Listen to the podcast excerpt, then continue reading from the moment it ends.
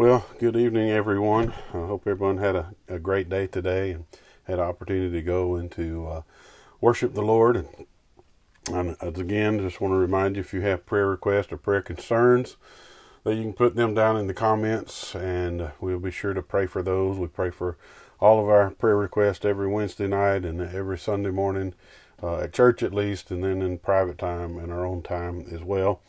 Hey, just want to let everybody know, trying a new format tonight with some new equipment that the church was uh, gracious enough to uh, gift us for pastor appreciation to help with these videos. And so you guys got to let me know if you can even hear me because I, I, really don't know if you can or not. Right now, right now I'm here by myself, so I don't know if uh, if I have anyone here to uh, help me know that you are hearing me. But I'm doing this on Facebook Live, and I'm also recording it for my podcast. So uh, hopefully, one of the two will will work.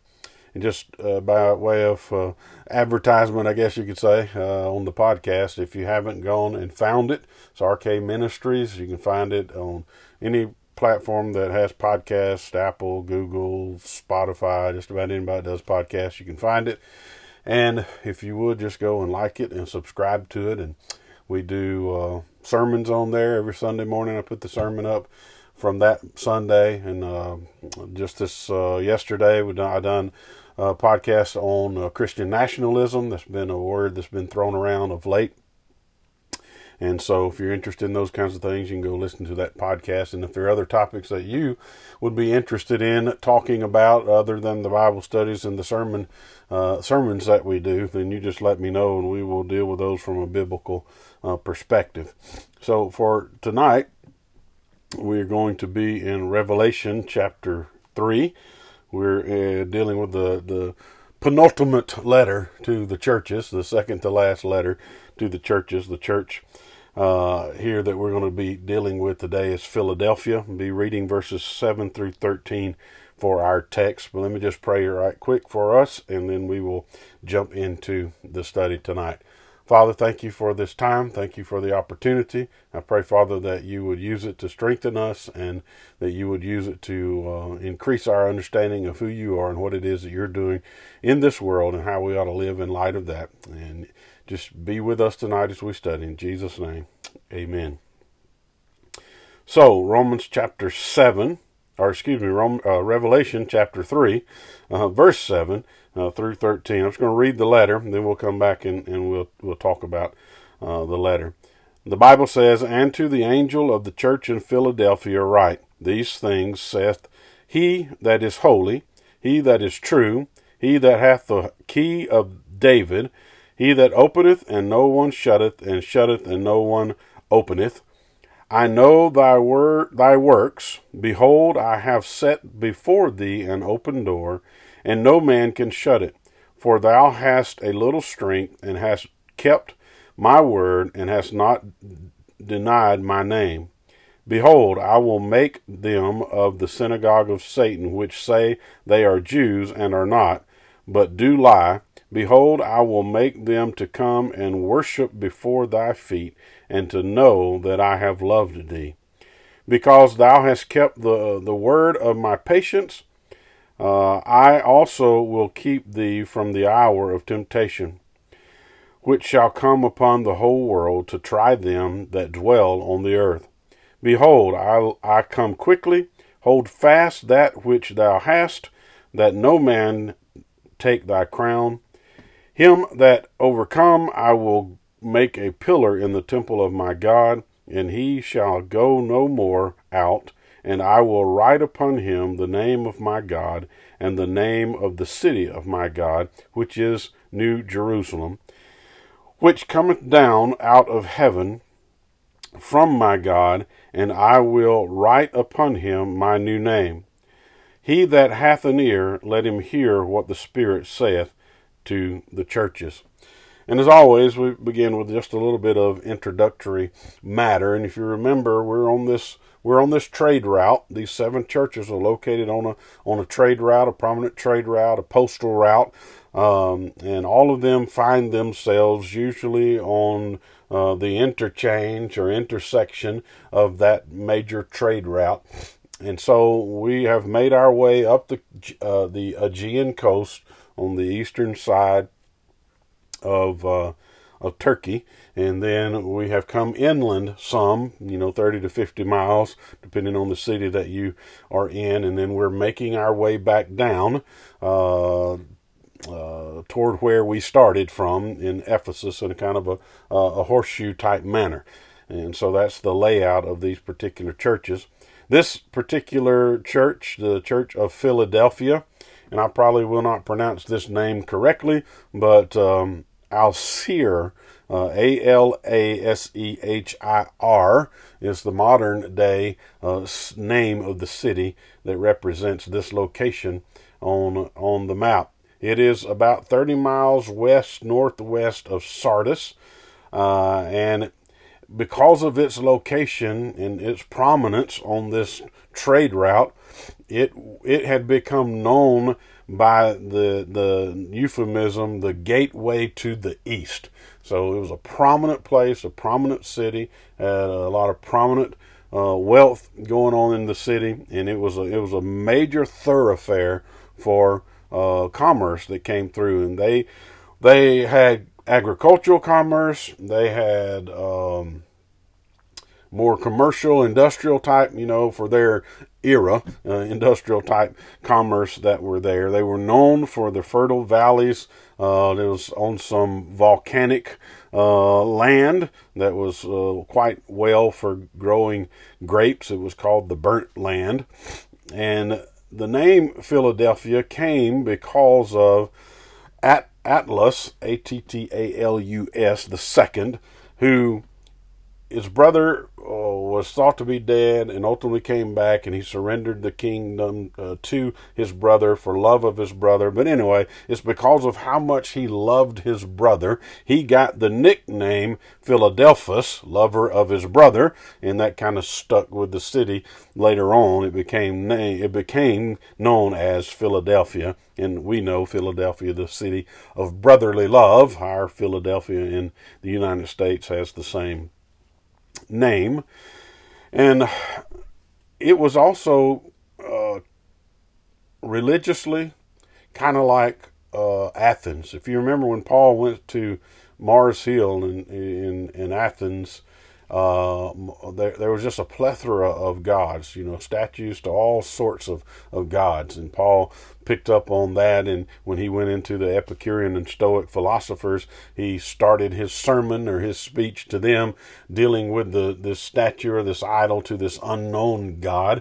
And he started from that place and brought them to the one true and living God and ultimately to Jesus Christ and the resurrection. And so when he got to the resurrection, you know, chaos ensued because that caused uh, those, uh, many of those people said, hey, there's no such thing as a res- resurrection. What's this crazy guy talking talking about. But anyway, so they had a plethora, Philadelphia had a plethora of religious activity that went on there, a lot of temples, a lot of festivals uh, that went on in Philadelphia. So you can imagine again, you, you have pressures from the, the uh, cultic, paganistic worship that were there with all the temples and the gods, and their probably chief god that they worshipped was Dionysus uh, because of their agriculture and, and, and the grape in- industry uh, that was there. They later also uh, were granted the privilege of being an um, a warden of the temple for the emperor cult.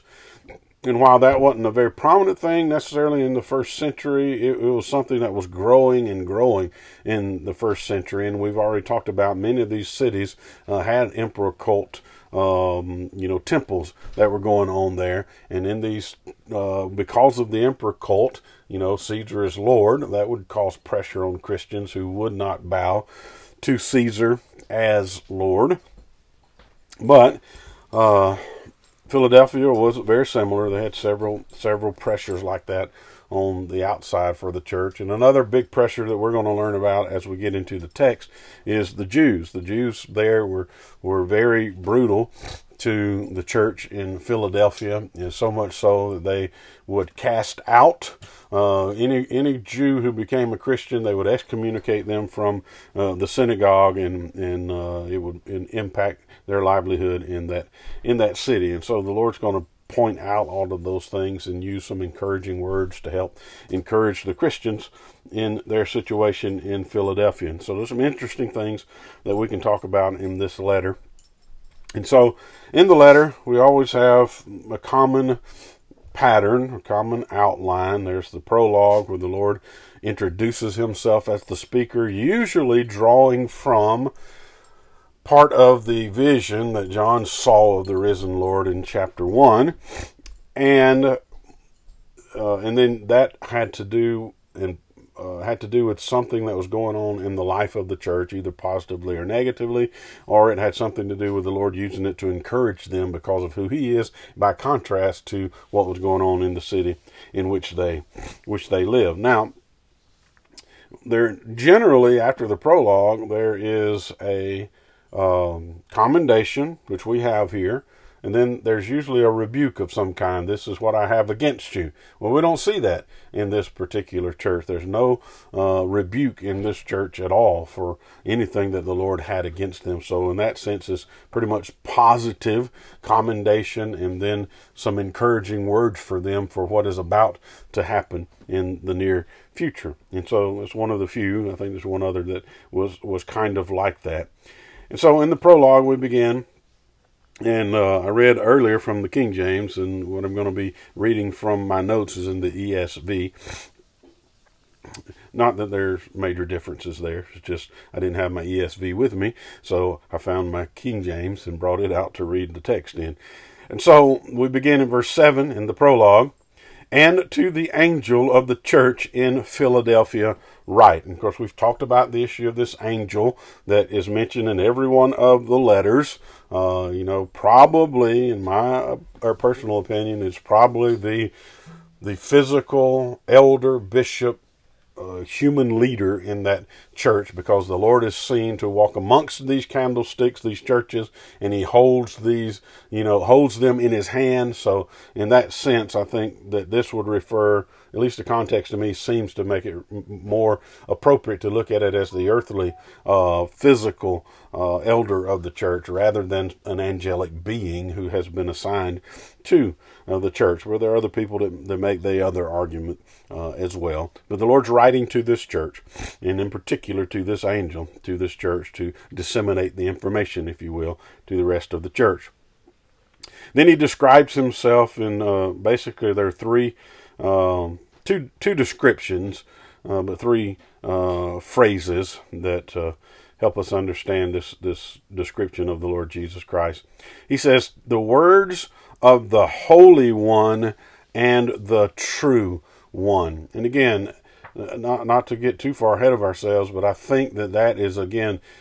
Uh, foreshadowing the comments that he's going to make about these Jews who say they are Jews or not. They lie. They're of the synagogue of Satan. So, in contrast, these Jews who lie about their uh, relationship with God, if you will, being the true people of God, if you will, they, they're lying about that where Jesus says, I am holy and I am true. I, don't lie. Uh, so my word is sure, where their word is not sure. And again, a lot of that has to do with the treatment of the Jews to the Christians, uh, in particular the Jewish Christians being excommunicated from the uh, synagogue as really uh, heretics or idolaters, probably because of their faith in Jesus Christ.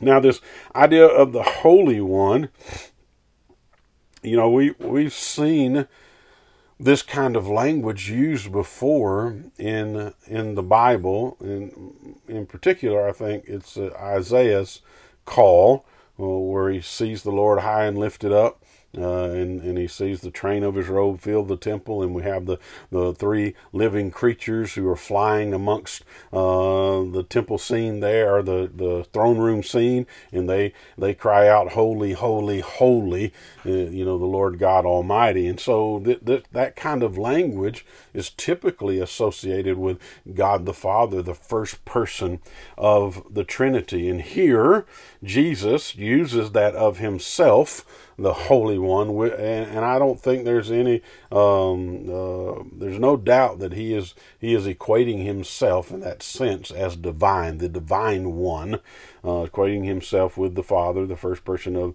the, the the Trinity. He is equally divine, and we know that from other places in the Scripture, right? In Philippians chapter two, verses five through eleven, where Paul uses the humility of Jesus, the humbleness of Jesus, as an example for us that we should have this mind that is in Christ Jesus Jesus, right? And then he goes on to talk about how Christ humbled himself. He he emptied himself in the sense, and he came, stepped out of heaven stepped into humanity. And Jesus, you know, in that text it says that it, it wasn't. It, he didn't count it robbery, depending on your translation. He didn't count it robbery, or he didn't count it something to be grasped for, to be equal with God. The implication is he was already equal with God because he's the second person of the Trinity. So this is, I think, is a a declaration of the divine nature of Jesus Christ as the, the one true living God, the second person of the Trinity. And then the phrase, the true one, right? Jesus said in John's gospel, John records Jesus as saying, uh, I think it's in John 14, I am the way, the truth, and the life.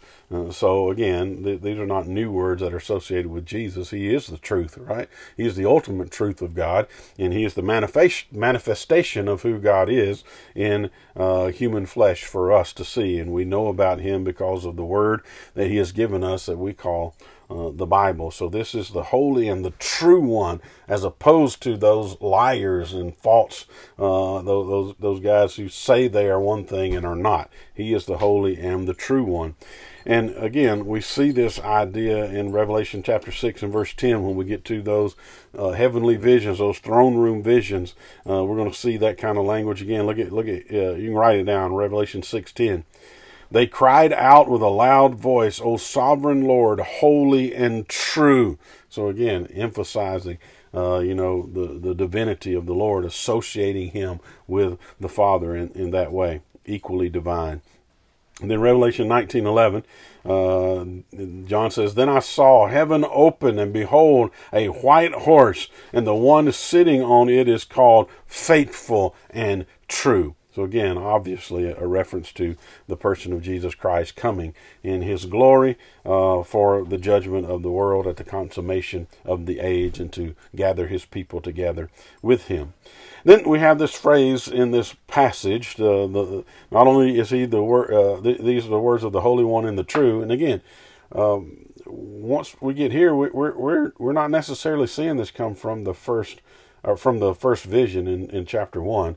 Uh, Jesus is, is drawing on other images to help them understand. Now we see similar language to what we see in this next phrase in the first vision, where he says here, who, who has, meaning Jesus, who has the key of David. Now in the first uh, chapter one, we saw in verse 18 that he has the keys of death and Hades. And we'll see that again later on in uh, Revelation, the, this idea that Christ has these keys to death and, and Hades, the keys, they're, they're keys that come to the bottomless pit um, in Revelation. But there's something unique about this idea of the key of David. And again, it, it traces all the way back to Isaiah and prophecies that God had made to David about the eternal kingdom, about the Messiah, the root that's coming from the uh, the shoot that's coming from the root of Jesse, and there'll be uh, David's throne will be eternal, and there'll be someone seat, seated on seating on sitting on his throne for all of eternity, and ultimately Jesus is the fulfillment of that. And so in Isaiah 22 and verse 22, the Bible says and I will place on his shoulders the key of the house of David.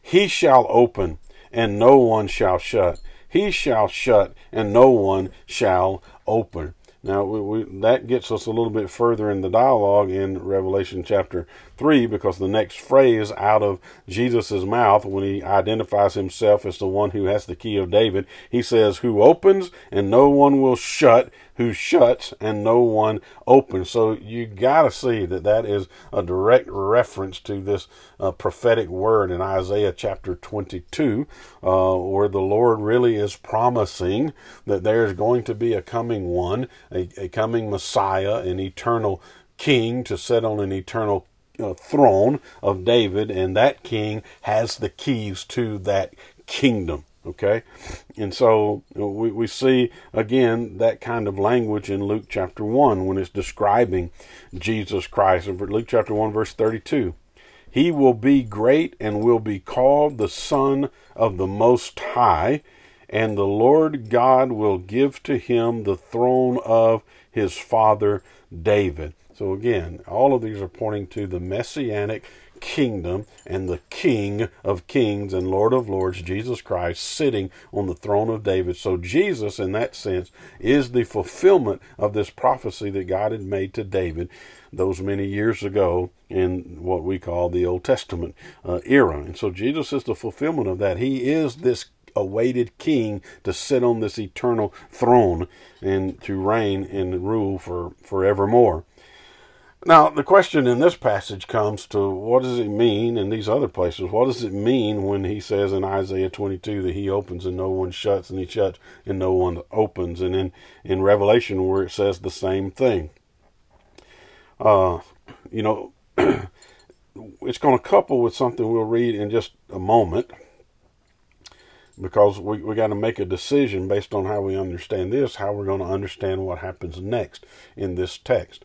And if you take what's happening in Isaiah, uh, it seems as though the context there has to do with his his reign and authority over this kingdom that he is the one who opens the door to the kingdom and shuts the door to the kingdom if you will these keys belong to him and him alone and no one else and so i think that's the implication that is behind this passage and if you take into consideration what we've already posited about these Jewish, uh, these, these synagogue of Satan and these Jews who say they are Jews but are not, but lie. Uh, they're casting out these Christians, uh, you know, in, in essence saying, hey, you're not part of the kingdom of God because you've rejected uh, the one true God to follow after this guy named Jesus. And so they have they have excommunicated them, if you will, and, and cast them out as those who are not part of the kingdom uh, of God, when in actuality it's the other way around, right? Because those Jews who will not follow Christ, they're on the outside of the kingdom looking in, whereas these Christians are actually on the inside of the kingdom looking out at these uh, reprobate Jews, if you will. And so I think that that's kind of the backdrop that Jesus is laying for these believers. They would understand what he's talking about in light of what was going on in their culture in that day and those who had been kicked out of the synagogue. These Jews had been kicked out of the synagogue because of their faith in uh, Jesus Christ. And so that leads to this commendation, which again, we have to understand what he's about to say in light of what we just understood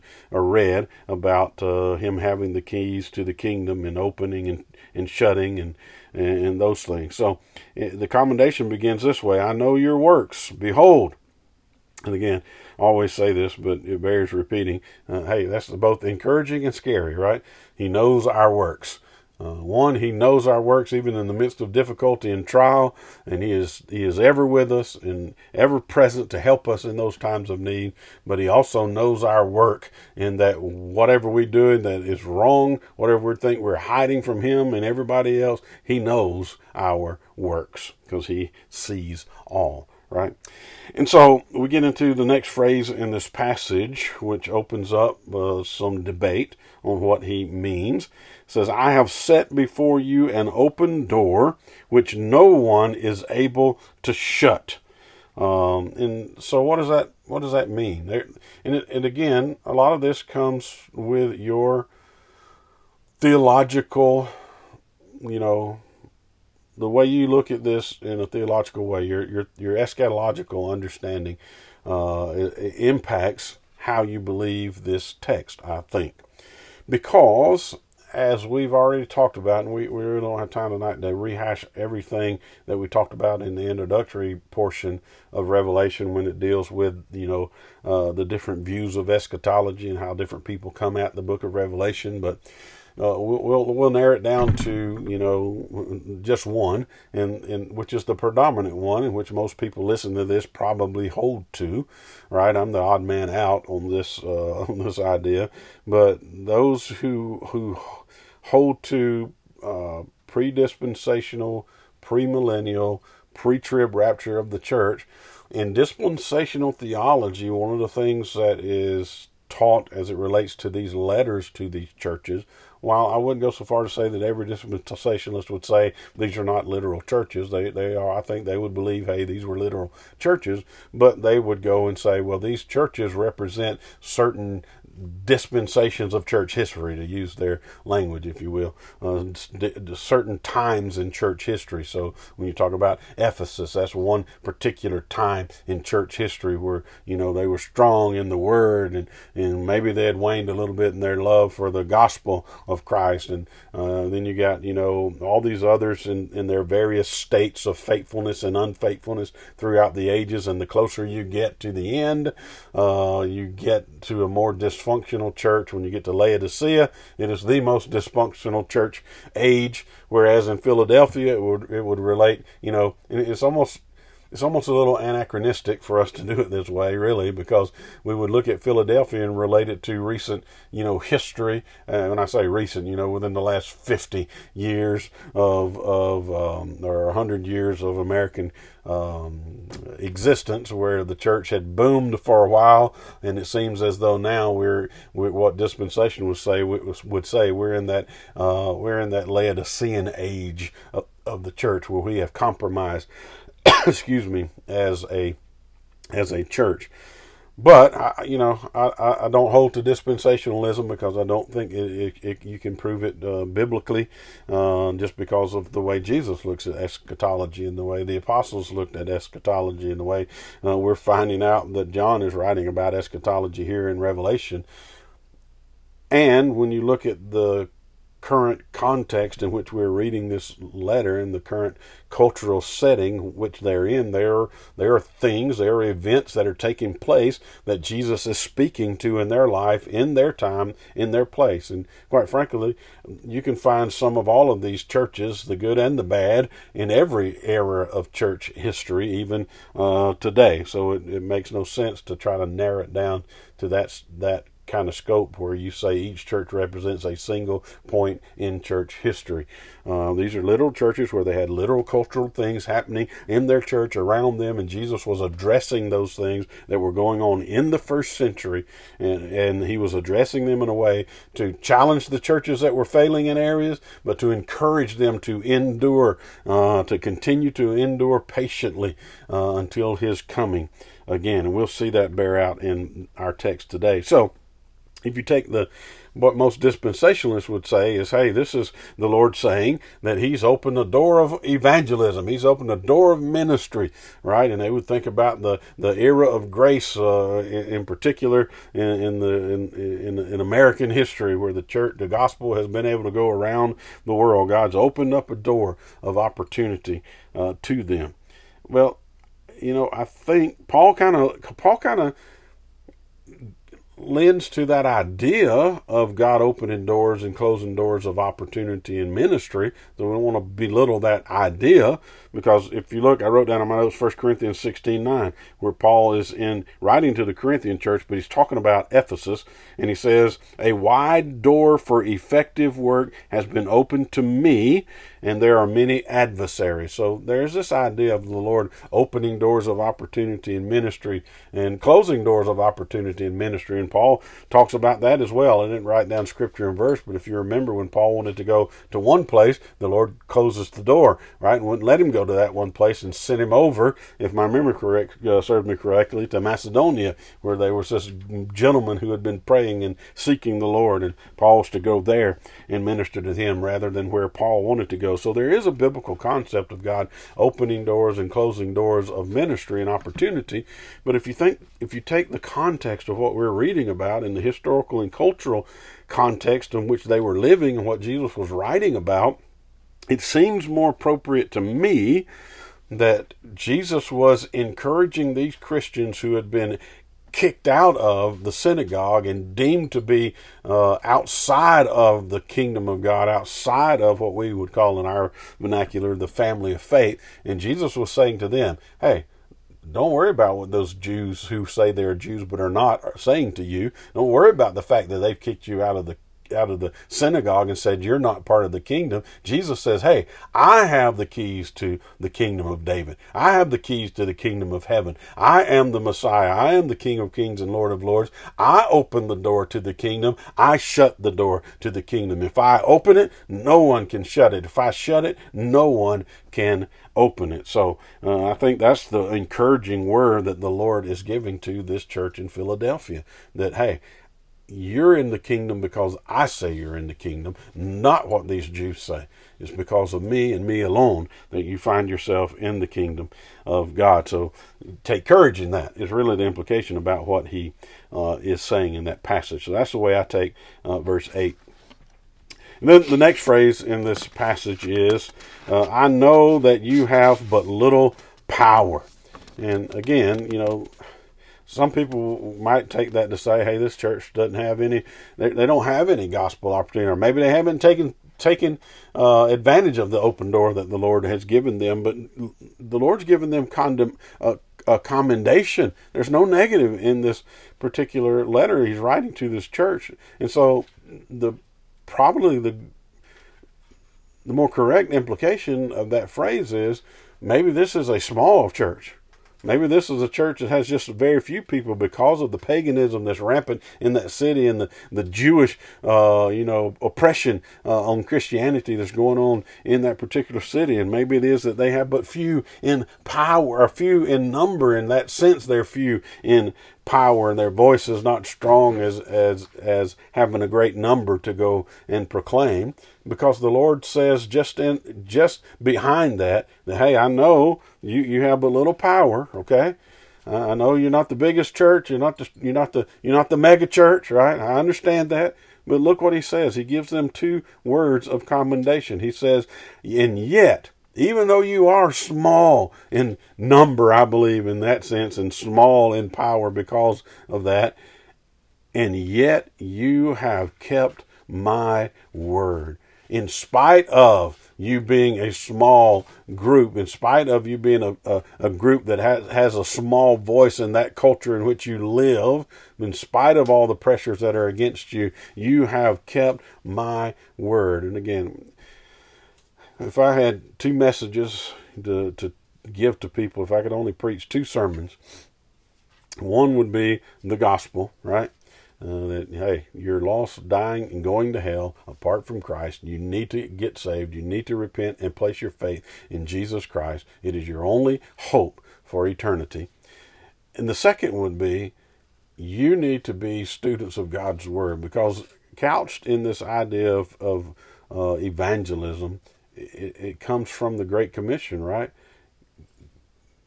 Go therefore and make what? Disciples.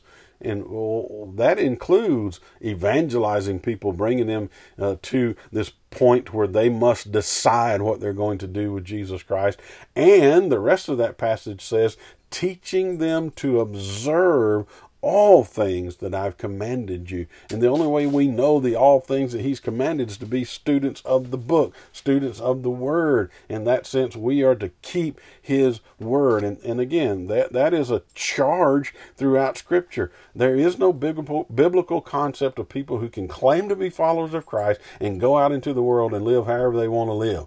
No, when people are radically transformed by Jesus Christ, when they are born again, they're given a brand new heart, it changes who they are. It changes the way they think, and they become passionate and desire to know the truth of God's Word and want to live out the truth of God's Word. Do we always do that perfectly? No, we don't always do that perfectly, but that is the desire of one's heart when they come to faith in Christ. And these people, although they were small in number, they were faithful in keeping God's word. So, for all of those churches out there who are not mega churches, okay, you don't have 10,000 or 5,000 or 1,000, you don't even have, you know, 200, maybe you don't even have 100, maybe you don't even have 50 in your church. Here's what is success Here's what I'm going to tell you what is success in God's eyes. One, that you are faithful to His word. And the second is you do not deny His name.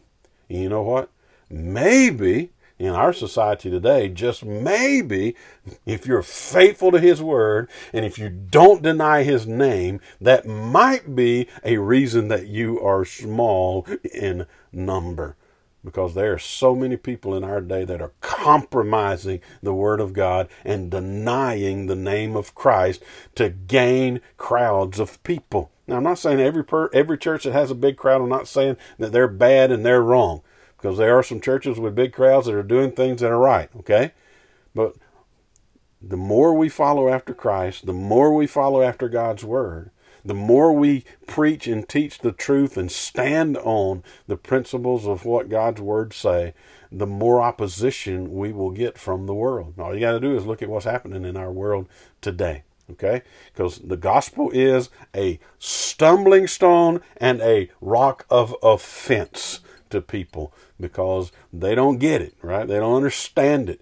Uh, it takes God regenerating their heart, opening their mind so that they can understand the gospel of Jesus Christ and why it is they need to be saved. So this small number of people, they were faithful to the word of God and they had not denied the name of the Lord God. And may that be, may that be the testimony for every one of us that we have been faithful to His word and we have not denied His name. Wouldn't that be amazing that the Lord would say that about you and would say that about me? May that be the testimony of our of our life. No matter what men say, we're going to be faithful to God's word. We're going to be uh, faithful to the name of Christ and not deny His name. All right, now that leads to this idea of this synagogue of Satan that we've been uh, alluding to throughout the text. Behold, he says in verse 9, I will make those of the synagogue of Satan who say they are Jews and are not, but lie. Behold, I will make them come and bow down before your feet, and they will learn that I have loved you. And so, we've seen this language about the synagogue of Satan before. If you remember back over in the letter to Smyrna, Revelation 2 9, uh, he uses that same language. I know your tribulation and your poverty, but you are rich, and the slanderer of and the slander of those who say that they are Jews and are not, but are a synagogue of Satan. Right? And we've seen Jesus told the uh, the religious leaders when he uh, was going about the earth in his ministry. You remember what he called those, uh, he, what he told those religious leaders in John chapter 8, verse 44? He says, You belong to your father, the devil because they were rejecting what God was manifesting to them in the Messiah that He had promised to send. And they were rejecting the very Messiah that they had been looking for. And so what is what's happening in this thing. These Jews again think that they have the inroad to the kingdom of God because of their ethnicity. Because as in Jesus' day again, they said, "Hey, we're the children of Abraham, right?" And you know, Paul talks about this idea in Romans. You know, is there any advantage to the Jews? Uh, the question the objector asked, and Paul says, certainly they they've been given the oracles of God. In other words, they they ought to know uh, the gospel. They ought to know uh, the the Messiah, Jesus Christ. They ought to be able to see that, but still and yet, the majority of them have rejected the Messiah. And Paul says there's a reason for that. And we're we're in Romans, yeah, we're in Romans right now uh, on Sunday morning in in uh, at Friendship Baptist Church over in Tallassee, Alabama. And so if you're in there and you don't have a church home, well, come over there. We'd love to have you. Uh, but we're in Romans chapter 8. Well, we're, we're quickly getting to Romans chapter 9 here in a week or two. And in Romans chapter 9, this question is going to be raised again because Paul, Paul ends Romans chapter 8 with this great crescendo, this great doxology about who God is and our, and our uh, assurance in salvation because of who God is and what he has done for us. And then the very next chapter, Paul is in a funk because he says, I would that I would be condemned. I would be cast into hell. My, my interpretation of what he's saying. I would be cast into hell if only my brothers and sisters of the flesh, my Jewish relatives, my Jewish family, if only they would come to faith and accept the Messiah. And the question is raised. Well, is the word of God failed, Paul? Since God has done this thing in Christ Jesus and he made these promises to Israel, has God's word failed because the majority of Israel is rejecting uh, the Messiah? And Paul begins to answer that in Romans chapter 9 for us. But Paul has already in Romans chapter 2 alluded to this idea that there is something distinct about those who believe the promise of God. It's not just about the flesh, it's not just about ethnicity, it's not just about outward circumcision, it's a matter of the heart. Romans chapter 2, verses 28 and 29. Listen, for no one is a Jew who is merely one outwardly, nor is circumcision outward and physical, but a Jew is one inwardly, and circumcision is a matter of the heart, by the Spirit, not by the letter. And, you know, there's a plethora of passages in the Bible that uh, talk about the Jews trying to find, if you go to Hebrews, they were trying to find it through their own righteousness, right, by obeying the law, which they never could do in the first place. But it's always been about a matter of the heart. That's why God talks about Abraham and his faith in Romans chapter 4. It is because of the faith of Abraham, long before, you know, uh, Moses brought the law. God gave the law to Moses. Abraham believed in his heart or in his inner man. He believed the promise of God, and that was accounted to him as as righteousness. And all those who believe, like Abraham believed, become the children of God. And, you know, we know in other places in the Bible that the Lord talks about God breaking down this middle wall of separation, separation, and that He removes that animosity and He makes one man out of the two. And then the, He talks about in Galatians the true Israel of God. In other words, I think the true Israel of God are all believers, both Jews and Gentiles. That is the true church of the living God. And what we've seen in history is predominantly in the Old Testament, uh, those who were part of the family of faith in the Old Testament were primarily Jews, right? There were there were a few Gentiles who were brought in. We see some of those Gentiles in the in the genealogy of Jesus Christ. They were brought into the family of faith because of their belief in the promise of of God. Now the tables have turned and the and the people of God are represented primarily by Gentiles now with a few Jews who have joined in.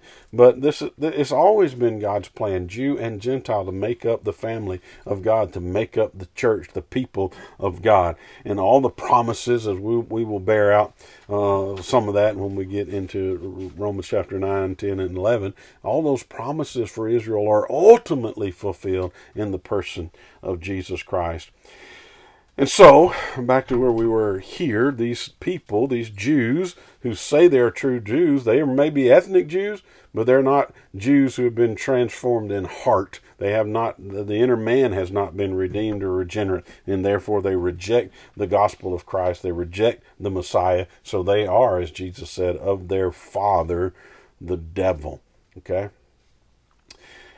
Now, he goes on to say in that same passage in verse 9 Behold, I will make them come and bow down before your feet, and they will learn that I have loved you. So, in other words, if you think about the cultural context in which this was written and what was going on with the Jews excommunicating these Christian Jews because of their faith in Christ, the Lord is saying, hey, they can say what they want to. I've got the keys to the kingdom. I say you're in the kingdom because of your faith in me. And what's going to happen is these Jews one day, they're going to come and they're going to bow down before you and worship the Lord God. And they're going to bow down and understand that God has, in fact, loved you uh, in, in that sense, in the personal covenantal way of love. So the table is going to be turned on them and they will see uh, the futility of their thought and their ways in that day. And of course, we know that there's going to be a great influx of Jewish believers, I believe, in, toward the end time, the closer we get to the coming of the Lord, uh, that there are going to be more and more Jews who come to faith in Christ in that way, in a physical, a physical sense. And we'll talk more about that as we go through uh, this um, this book. Uh, now, again, I, I, don't think that there is a, a distinct separation, as dispensation would say, between what God does with Jews and what God does with, with the church. And the reason I say that because the church is made up right now of both Jew and Gentile, right? And so there is only one true people of God, and those are the people that come to faith in the Messiah. They believe the promise of God just like Abraham did, and just like the, the Gentiles did in the New Testament era and along the way in the Old Testament. All right, so these Jews will ultimately come to see that God has loved uh, these Jews who have who have placed their faith in the Messiah. And then verse ten, he and he gives a reason because this is the reason because you have kept my word about patient endurance. And we've seen that. We won't trace it again through the scripture, but you can do it. Hopefully, you wrote down that verses, those verses when we traced it in the introductory uh, material, and when we traced it when we first saw it in the uh, first chapter, and we traced it through Revelation.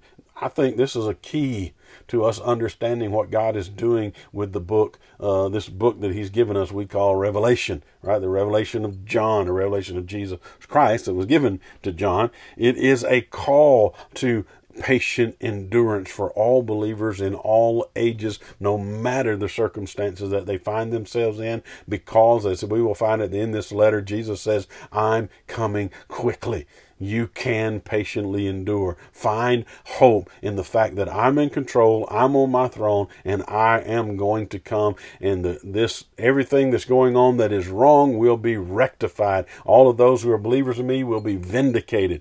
But patiently endure, hang on, be encouraged, right? Take courage. Don't let your heart be troubled, as the Lord would say in the Gospels as we read them. And then we get to that phrase, that again opens up some some ideas of discussion. I will keep you from the hour of trial that is to come on the whole world to try those who dwell on the earth. Now, if you're dispensational, you say, ha ha, right there it is. Uh, the rapture of the church right there. He's going to pull them out and keep them from that hour of trial, and uh, they're not going to have to be here during that tribulation period.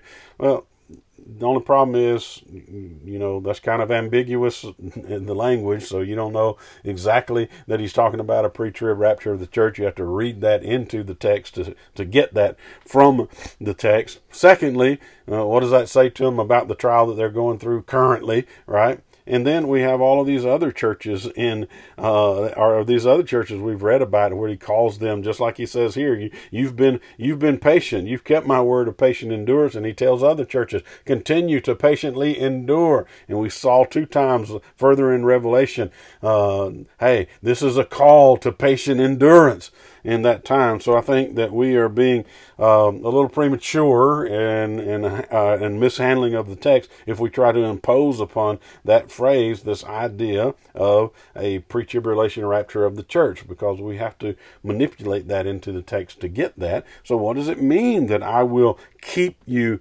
from that hour of of trial that is to come upon the whole world to try those who dwell on the earth. So the question is is that a removing of them from the trial or is that a keeping them in the trial and it all hinges you know there's one little preposition in that in, in that uh, phrase the, the preposition ek right uh, from is it is it from in the sense that I'm protecting you in the midst of it and you're protected from the wrath that's going on? Or is it, uh, I'm taking you out of, I'm, I'm, I'm gathering you up out of this, uh, tribulation or this trial that's about to come on all of, all of the earth?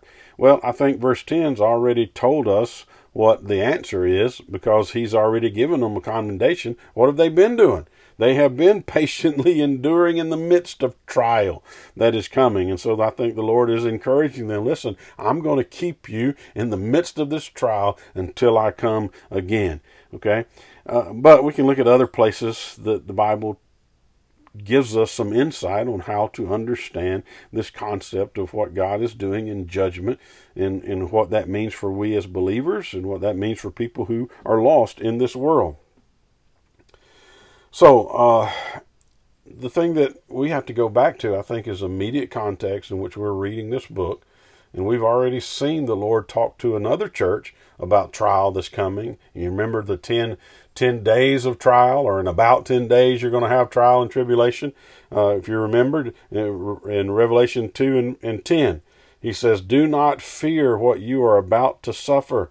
Behold, the devil is about to throw some of you into prison that you may be tested, and for ten days you will have tribulation. And does he tell them? Be faithful unto death, and I will give you the crown of life. So is he saying to one church, hey, you're in it for the long haul. You just got to be faithful until death. All right, you got to be willing to die. Uh, be patiently, patiently endure to the point of death. Okay, and then saying to another church, hey, I'm going to take you on out of there right? I mean, it seems like it's inconsistent with what the message is in Revelation to me um, because of this constant theme of patiently enduring that we see throughout Revelation. And God's already told one church, hey, in the midst of this trial and tribulation, uh, I'm asking you to patiently endure, to endure even to the point of death. And so, what does it mean that he says, I'm going to, uh, when in this passage, I will keep you from the hour of trial? And I think that I have uh, I have made this analogy before or this comment before that sometimes we have this great uh, disconnect. I think when we think about eschatology and tribulation, and we we are we it's not a disconnect. Maybe we equate we equate tribulation with wrath. Okay.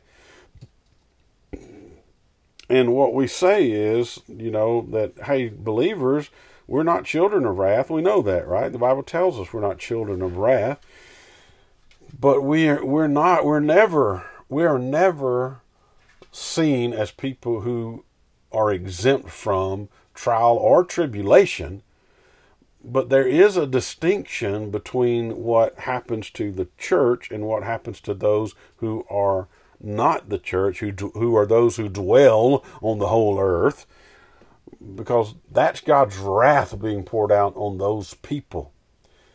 What about the church? It's their reaction and their rebellion against God, those people, against the church that causes tribulation and persecution for the church. is not God pouring out his wrath. And we already have that going on today. They had that going on in the first century. Right now, the world is at enmity with God and it's at enmity with the people of God. And we see that ever encroaching even into our freedom here as Americans. So you and I need to understand we are never going to be affected by the wrath of God, but we will always be affected in some way by persecution and tribulation because of those who are enemies of God. And I think God is telling us, and I'm going to give you some verses in just a moment, to help us understand that the I think the thrust of Scripture is we as the church, we're going to be here until Christ comes again, and God is calling us to patiently endure in the midst of that, and He's given us examples of how He's going to protect us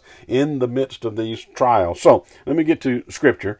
Um, Jesus the Lord's Prayer in John chapter 17.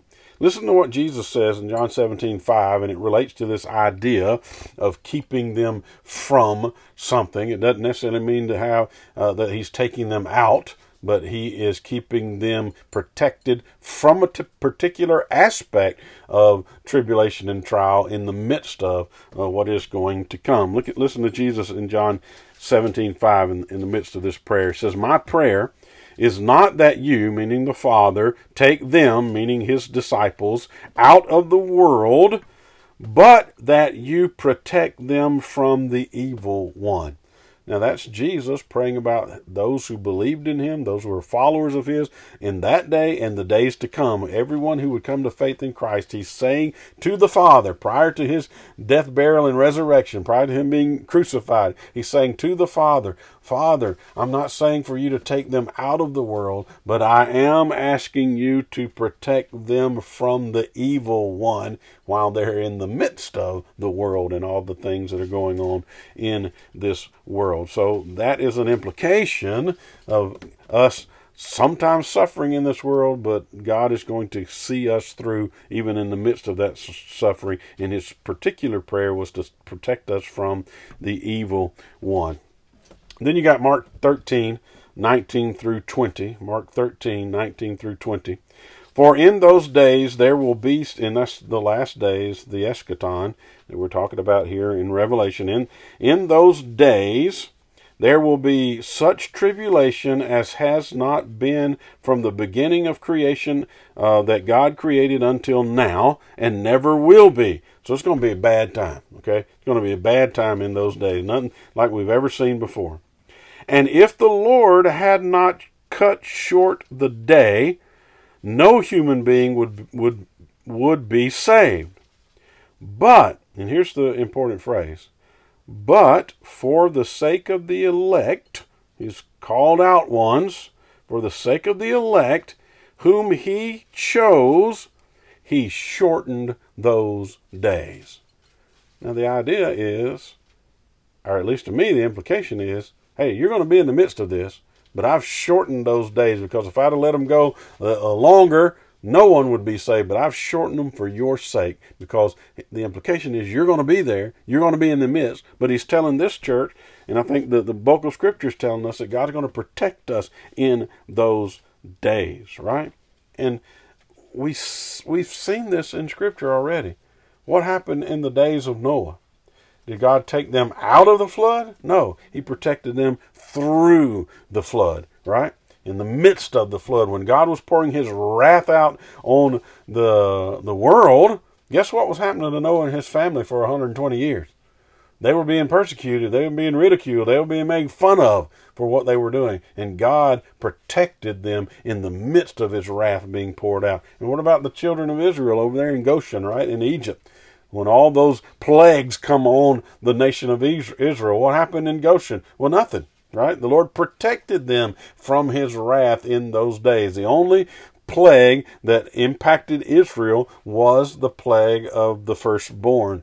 Uh, if if they didn't put the blood on the doorpost and the lintels, then the destroyer would come in and destroy the firstborn. It would kill the firstborn. But God gave them a means of protection in the midst of that wrath. And what was the means? It was the blood of the lamb on the door. And the Lord says to them, there, I think it's in, in Exodus chapter 12. But the Lord says to them, Whenever I see the blood, I will come down in front of the door. I will swoop down in front of the door and not allow the destroyer to come in. So God protected them even in the midst of that pouring out of his wrath on the nation of Israel. And we've seen that uh, in, in Scripture there. And again, we don't have time to turn to all these verses, but uh, I want you to write them down and you can trace this through Revelation because the implication in Revelation, this phrase, those who dwell on the earth, these are the enemies of God. These are the enemies of the people of God,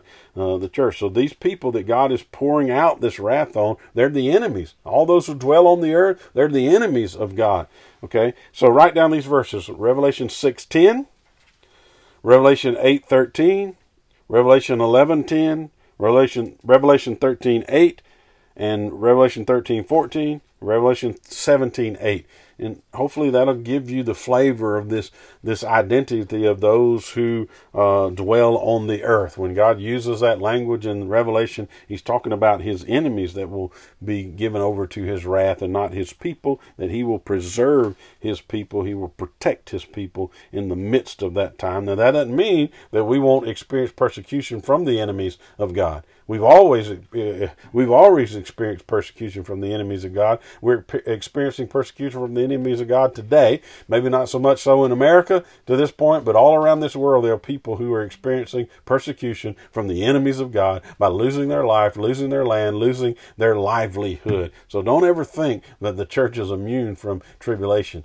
The church has always been involved uh, or being persecuted somewhere on this planet. We've just been in a nice oasis for over 200 years as American Christians, and we don't see uh, the, the persecution that goes on around the world. And then the Lord says to them, I am coming soon. And again, that's an encouragement to the Philadelphians right? He's used that phrase about his coming before in Revelation to several of the churches uh, in a way that, hey, I'm going to come and, and I'm going to come and judge you if you don't repent. There's some things that I have against you, and I'm going to come and discipline you, if you will. In Ephesus, he says, I'm going to remove the lampstand in chapter 2 verse 5. In Pergamum, I'm going to fight against you with the sword of my mouth in chapter 2 verse 16. In Sardis, he says, he will come like a thief in the night in judgment uh, in chapter 3 and verse 3. But for Philadelphia, I think this is a this is meant to be an encouragement, right?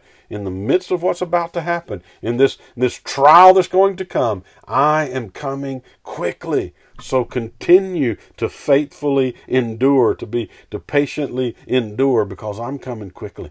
Right? It, it, my my return is imminent. You know, that's why I, I have shifted into uh, amillennialism as a, as an understanding of eschatology because I think there's only two ways you can have an imminent return of Christ. It is either dispensationalism or it's amillennialism. And because I don't believe the Bible teaches dispensationalism, there only is one choice for me, and that's amillennialism. And he says, hold fast what you have. And may that be what we do as believers and followers of Christ, that we hold fast what it is that God has given us, even in the midst of trial uh, and persecution, trials and persecution that come our way. So I think it's meant to be an encouragement to the Lord. And he says to do this so that no one will seize your crown or your reward because all of us will be rewarded by the things we do, right? Paul tells us that. Those things that are wood, hay, and stubble, they're going to burn off. Those things that are precious metals, precious stones, jewels, uh, they will last. But you know what we're going to do with whatever crown we get? We're going to cast that crown at the feet of Jesus Christ whenever we see him face to face because there's nothing in us that deserves those crowns. It's all about who he is and what he's done for us. And then to wrap this up, we got the promise that comes to us. The promise is in verses 12 and 13. And again, this this that familiar pattern. Now it shifted right about after the third letter. It was he who has an ear, let him hear what the Spirit says to the churches, and then the promise. Well, here the he who has an ear is at the end, verse thirteen. Again, we talked about that, right? Uh, it is this idea that God opens up the ears of people to hear. And again, we won't trace all that back out, but you need to go read John chapter six. You need to go read John chapter ten about Jesus saying, "Those who are my sheep, they know my voice, they hear." My voice, right? The reason that those Jewish people were not believing in that day is because they didn't hear, right? They didn't hear the voice. They were not his sheep. Okay, they were not of his fold.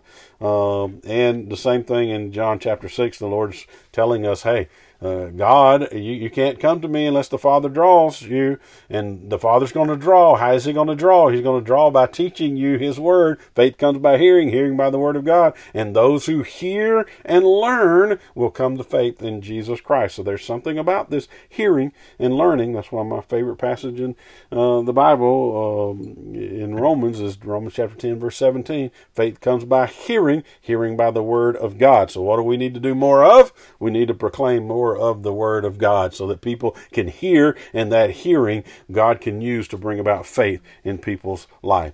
So, this promise, verse 12, and several things he says in this promise to the one who conquers. Remember, uh, write down that that's the same word, nikao, uh, uh, where we get the word Nike, uh, uh, victor. Okay, and write down John chapter First John chapter five, uh, beginning in verse one. Read what John wrote about this very issue, this conquering and overcoming.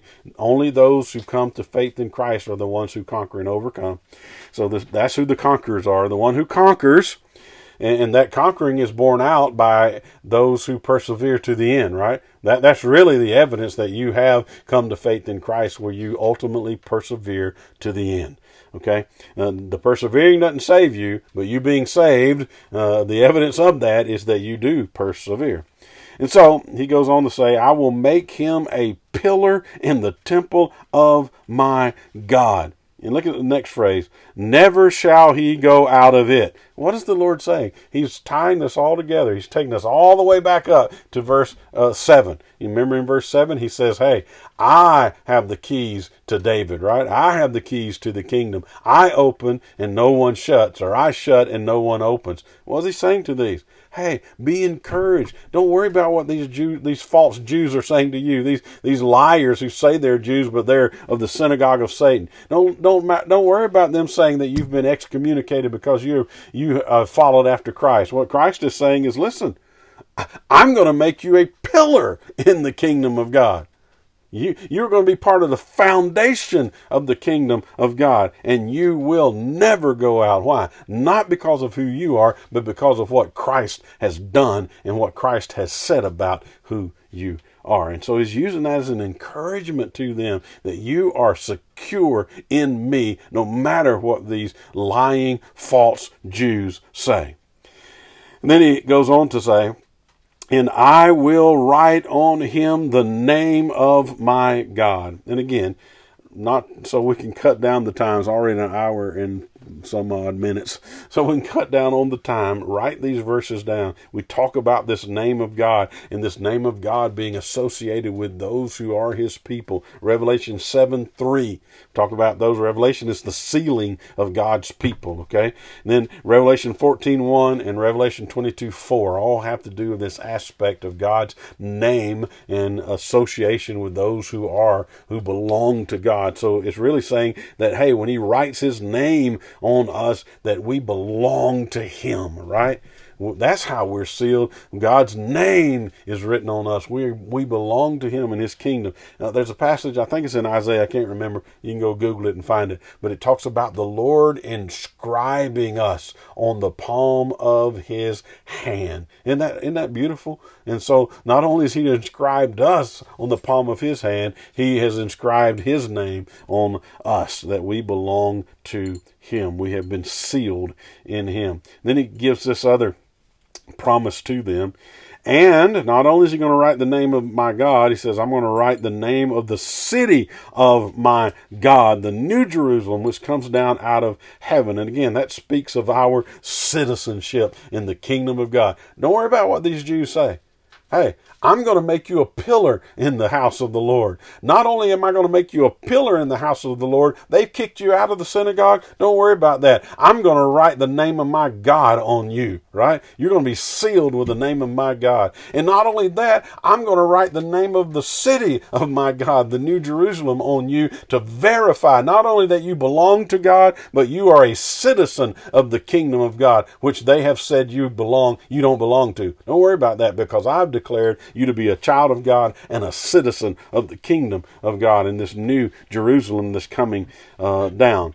Uh, Galatians 4:26 but the Jerusalem above is free and she is our mother what is it saying? We we belong to the new Jerusalem because of the God of the new Jerusalem as believers in Christ. Philippians 3:20 but we are citizens in heaven and from it we await a savior the Lord Jesus Christ and again the next the next phrase is not only am I going to make you a pillar in the house of God and you're not going to go out I'm going to write the name of my God on you. I'm going to write the name of the city of my God on you. You belong to God. You're citizens in this kingdom. You're part of the structure of this family of faith. And then he says, Jesus said, I'm going to write my own name on you.